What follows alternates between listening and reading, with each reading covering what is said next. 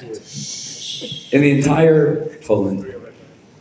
And you get to a point, apparently, very far from this, but apparently you get to a point where you just don't know what to do anymore with your money because you have everything that you need.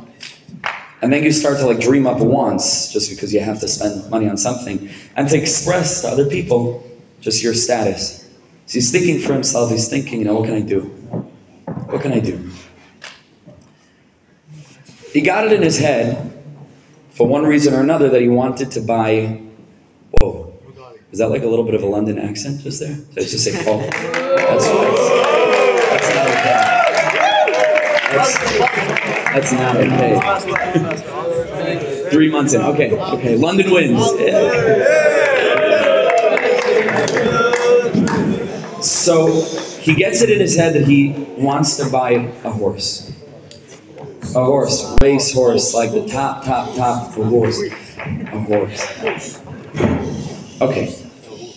So he tries doing as much research as he can, finding out like where do you buy top stock, purebred, like the real deal. And he starts going into the sugi a little bit of horses and finding out what's considered top and what's considered mediocre and what's the best of the best. And he finally tracks down he finally tracks down this perfect, perfect creature, perfectly white, not one hair that's off, and bulging muscles, and has only been fed like the top food, like the top resource there is. And he signs a contract, a deal, and he says, Okay, I'm buying this horse, we're bringing it to my property. He has sprawling grounds and a mansion of a house. But of course, you don't just keep a horse like that in just any barn, right? So he needs to build a state of the art, air conditioned, cultured air, what like the top, top, top kind of barn that there is. So he contracts a team to come down and he build this incredible barn for this horse. Now, when the barn is finished, which was as big as general people's normal houses, gigantic, gigantic structure, beautiful. He realizes, obviously, he has a door, but you don't just put like any combination lock on such a barn with such a horse inside. So he has them install this incredibly complex lock system. They put it into the door. But then he still doesn't feel so settled, so he hires somebody to sit in front of the door the whole day and the whole night to guard it. Goes to the shuk, he goes to the marketplace, he picks some Jew up, you know, is just sitting there begging for money, so why not? And he says, Okay, you have eyes and you can alert us if there's any danger. This is your job. You come sit and I'll pay you. See, he sits outside the door. Okay, everything's arranged. It's the first night that he has the barn and the horse and the shomer sitting outside with the lock. And he goes to sleep. And he's laying there in his bed and he's tossing and turning because he's very nervous. Because Chazal say, Marbe Chasim, the more property you have, Marbe, Darga, ah, the more worry you have, of course. Which is so true. And he can't sleep because he's like something for sure happened to the to the horse. I'm sure the guy fell asleep somebody broke in and he can't sleep. So let's say he gets into bed at 11:30. It's like 12, and he, he quick he just runs downstairs the big spiral staircase down like four flights, and he quickly runs outside to the barn and he sees ah, to his happy surprise, the guy is still awake. Okay. So he asks him. He says, "Wow, I see that you don't even look tired at all." How are you managing? I'm, I'm really impressed. I'm really happy. So he says, You know, I'm up because I'm thinking about a very, very deep question. It's keeping me up. He says, Okay, I didn't think you're such a deep guy. Like, a very simple person. He just picked up. He's illiterate. He can't even read. He says, No, share it with me. What's the deep question? So he says, he says, I beg ordinarily, my, my job, where I go to work is on the sidewalk outside of the bagel shop. And this morning I got there super early and I was looking through the window. They don't even let me in the store, but at least they let me watch and I see that they're making, making um, bagels. And I didn't see the whole process. I just saw the ready-made bagels filling the baskets for sale. And I can't understand. What do they do with the middle? Where does the middle go for the bagel? What do they do with it? And, and the, so the wealthy man says, you know, such a deep question. You keep on thinking about that question, okay? You just keep thinking about that, and he's like, Shugana. So he goes, he goes, he goes back to sleep. He's laying there. It's twelve. It's one. It's two thirty in the morning. He can't sleep. He's tossing and turning. He says, by now he for sure fell asleep. So the whole thing is down the big spiral staircase again. He's running down in his fancy, whatever he's wearing, his nightgown, whatever he's, he's wearing. And he quickly runs outside, and again, to his shock, the guy's still awake. So he says, Wow, I see. You know, you're still up. What's keeping you awake? He says, I have an even stronger question. He says, Okay. Now it's like entertainment value. He says, Okay, let me hear your question. He says, Earlier today, you had hired me before they finished building the barn, and I was watching how they built the barn. He said, I saw that they were banging with nails, they were banging in the combination, the apparatus that they used. He says, I can't figure it out. When the nail goes into the wood, where does the wood go that was in the place of the nail? what happens to it? It doesn't pop out the other end. So where, like, where does it go? And he says, good kasha. He says, you, you keep on thinking. Deepest question in the world. Okay, he goes back to sleep. Three o'clock, four o'clock, and here you have to open your hearts. Because it's a joke, but it's very, very serious. Four o'clock in the morning, five o'clock already, the sun's starting to rise. Clearly wasn't London, where the sun rises at like nine. But so now Imamish was up the whole night. He says, for sure he fell asleep. See, he runs outside and he sees he's still awake. He says, Tell me, how are you still up? He says, Now I have the deepest question of all. He says, No. He says, You bought this beautiful, beautiful horse, and you built this incredible barn around it. And you built this incredible combination system that you installed into the door, and you hired me to watch. He says, I can't understand. Where did the horse go? Where did the horse go? This is this is the story. Now I want to just center us a little bit with context. This story was told over by Baruch of Mezhbizh, who's the grandson of the Baal Shem HaKadosh, on his deathbed. It's the last thing that he said, and then he died. And the reason that he said this story is because he was giving over his feeling that only two generations after the Baal Shem Tov came to the world, to reawaken Am Yisrael and to inspire them with a feeling of connection and focus and awareness of Hashem and their Avodah Hashem, he felt that somehow, sure, we had a horse and we built a barn around it and we, we have all these things to protect the horse, but somehow the horse is gone. And all we have left is this barn and the pomp and ceremony. And we have the institution that we built around something to protect it, to nurture it, to hold it. But somehow that spark went out and all we're left is the outside.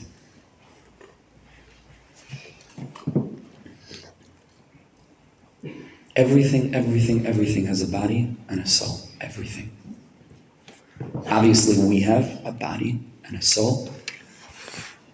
The world has a body and a soul. The week has a body, the six days, and the soul is Shabbos. Week has a body and a soul. You know what else has a body and a soul? Yiddishkeit. Torah, mitzvahs, minhagim, tefillah. It has a body and it has a soul. Now, if we were to think about the body as it relates to Yiddishkeit, to Judaism, we would ordinarily think, and automatically think, and rightly so, that we refer to the externality of Yiddishkeit, meaning to say those things that we can see, those things that we do, that we act with, we use our physical hands, and we accomplish something, whether it's putting on tefillin or it's tzitzis, and all the laws about those things. The what, where, how, when, that would relate to the body of Yiddishkeit. What about the neshama of Yiddishkeit? How would you define that? What is it? What is the soul? Which, by the way, is pretty important because it's not just another element of the body, it is the reason that the body exists, is to house the soul. It's the reason we built a barn, is because there's supposed to be a horse there. So it's pretty important to focus on it. If that gets lost, what really do we have? The soul is the nister of Torah. It's the nister. Is what we would refer to as the why in relation to what, where, how, and when. Because what I need to do, how to do it, when to do it, where to do it, that is in the realm of halacha. And that's super important. That's how we reveal the soul. That's how we get in touch with our inner feelings and contact the divine by embodying His will. But the why, that's the spark. The why. The premise, the purpose. What is all of this for in the first place? And what does it mean to me? Very briefly, in Kabbalah, I want you to open your hearts to this, in Chasidus, in Pnimius HaTorah, in the realm of the deeper elements beyond the surface, the human being has two cognitive faculties. Listen to this Chachma and Bina. Excellent. Does anybody want to try to take a stab at what's the difference between the Chachma and Bina? Chachma being translated as intellect and Bina being wisdom. What's the difference between them? By raise of hand. Yeah, but say it loud. Uh, the Chachma is more the surface, what's what the surface is, what you see at first glance, and the wisdom is more what's beneath it, what, what, what the reasons are behind it. Partially accurate, and that part is very important. So we'll we'll play on that because you said seeing, which we'll get to in a minute. Anybody want, else want to take a stab at it? But that was excellent. Yeah. Um, Bina is a level above Chachma. It's, it's a deeper, deeper way of Chachma. Okay. Okay. Yeah. Chochmah is the thought, and Bina is when you take the thought and then you bring it into your understanding to do something. Excellent. Excellent. Excellent. Let's take one more. The back, we had a hand. Let's say it loud. Chachma is knowledge. It's uh, it's um, the when you like you learn learn material and, and understanding. And Bina? Bina is is when you take is when you take your understanding and uh, Excellent. Excellent, excellent, excellent. So you're all mamish saying similar things. I would just I would just correct that. Just al pi Kabbalah, Chachma is the higher and Bina is, is next. But you could say that Bina is deeper, meaning it's one beyond Chachma. That's accurate. Okay. Listen to this.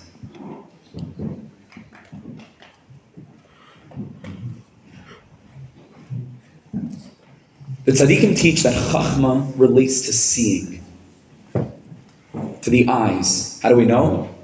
It's Chazal. Ezehu Chacham ha royeh es hanoila. Chachma is connected with sight. Bina is connected with hearing. V'sein b'libeinu bina lahaven v'laaskil l'shmaya. Okay, Bina is connected to hearing. Chachma is connected to seeing. What's the fundamental distinction between seeing and hearing?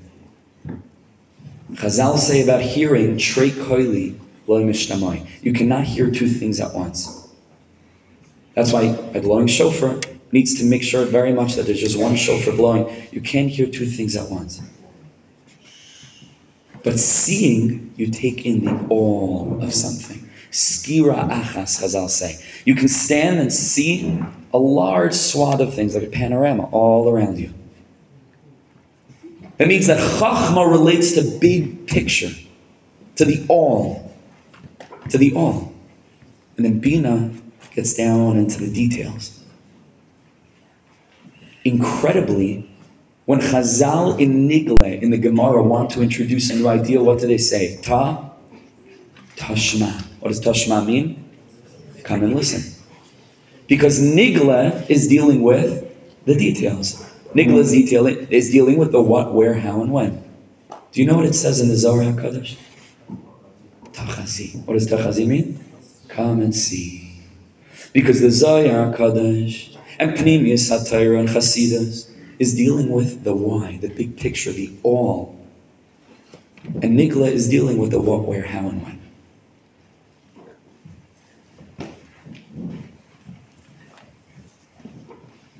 This will come to the end of this. We'll sing, and then Rabbi Bar will take us to the heavens.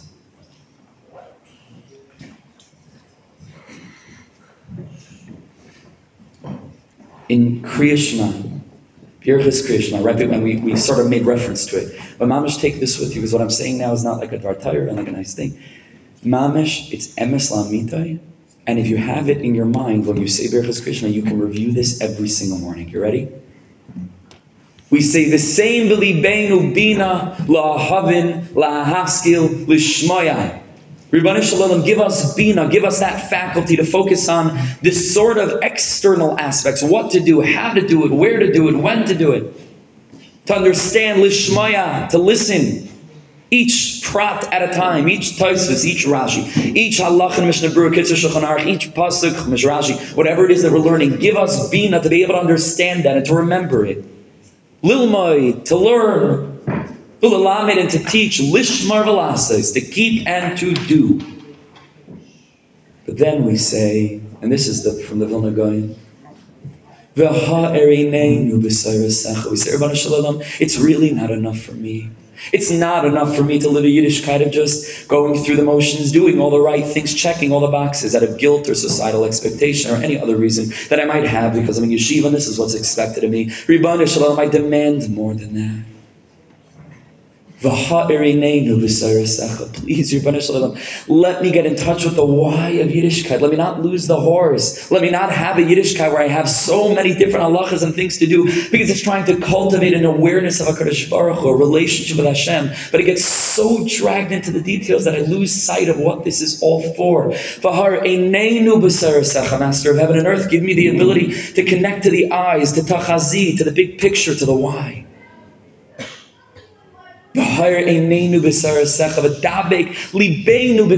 Because that's where my heart gets involved. And it's not just by road, and it's not just something that I do, but it's something that I am, it's something that I feel.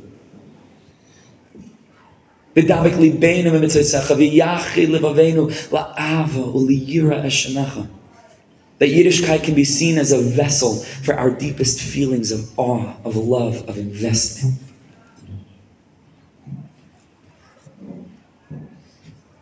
Sometimes, Chevra, or this I'll end, sometimes we feel dissatisfied with Yiddishkeit. I know that I did. As a teenager, growing up throughout grade school and high school, I felt dissatisfied. I felt that there must be more. And when I had the conception that this is all there is, guess what? I ran away. I, really started looking everywhere else because I was looking to be alive. I was looking for vibrancy, for experience, for vitality, for relevance, for something that spoke to me on the deepest level. And I started looking all the wrong places. And to society, I was rebellious or at risk or a challenging kid. Or... And you know what the emes l'amito was? I want you to take this to heart because I learned it the hard way and I made it my mission to try to speak to, to the me of however many 10, 15 years ago, and to try to help everybody avoid what can be avoided. The truth was, I was just looking for the neshama of Yiddishkeit. That's all I wanted. And I didn't think it existed. Because the Kodesh Baruch Hu gifted our, our generation, like I said Friday, with gigantic neshamas, the likes of which have never been brought to the world since the beginning of time. That Arizal says this, the Chidah says this. HaKadosh Baruch Hu trusts us in a way that he didn't trust the Baal Shem Tov. He trusts us. And our neshamas are so expansive that they're yearning for the all. And we become frustrated when all we have is detail after detail. In Yeshayahu, he refers to it as kav l'kav, tzav l'tzav, one line and another line. Everything's disjointed, everything's fragmented. What does Sukkot have to do with Shavuos? And what does this have to do with Shemitah? And what is this? And what is Shabbos? And how does everything connect? It's not because you don't care about Yiddishkeit. It's because you're yearning for the depth of it, for the all of it, for the all of it, for the soul of it. You want to feel alive. You want to feel connection. You want to feel a sense of mission, a sense of unity, which is what the soul does for the body. It brings it together. echad.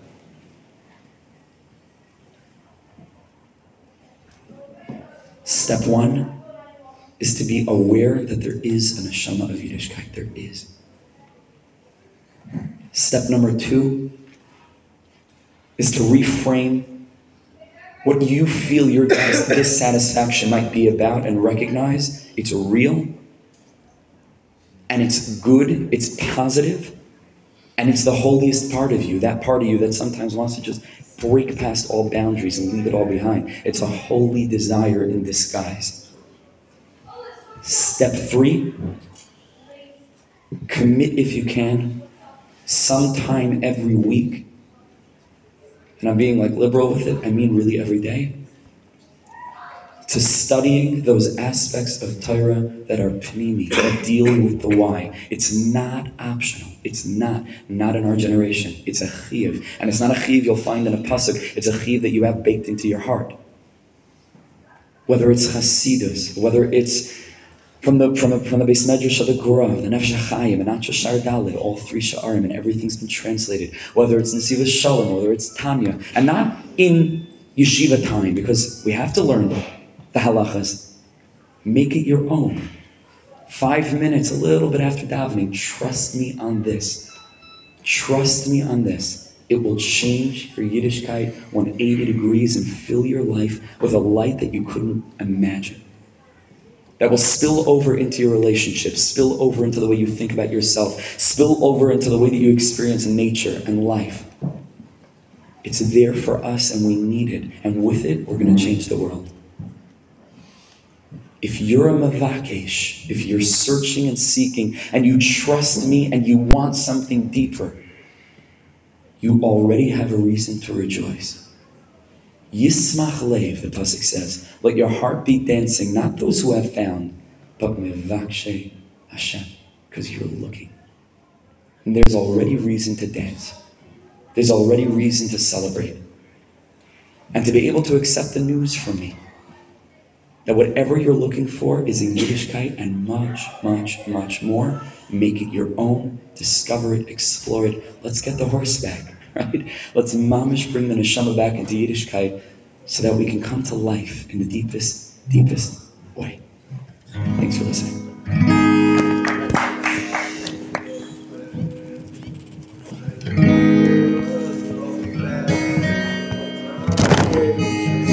Okay, Chevra, I want to ch- I want to I want to teach you another niggin. This is a much much simpler niggin, and it's a quicker niggin, and it just you can sing it forever. So we'll just sing this for a good couple of minutes, and then then we'll finish up. Goes like this. Let's go. I la la la la la la la la la la la la la la la la. Learn it first, please. Learn it first. And start slow. Please join me. La la la la la la la la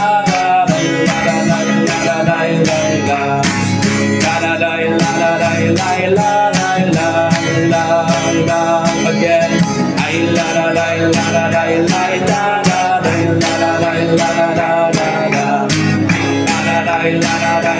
la